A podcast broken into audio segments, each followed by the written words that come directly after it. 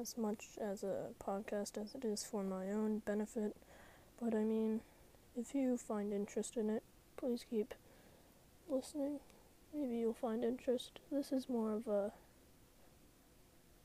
me just explaining my weekly high school experiences once a week. I'll make a podcast ish thing and reflect on the week, reflect on how things went, school wise, sports wise, friends wise, which will probably be a lot more of that.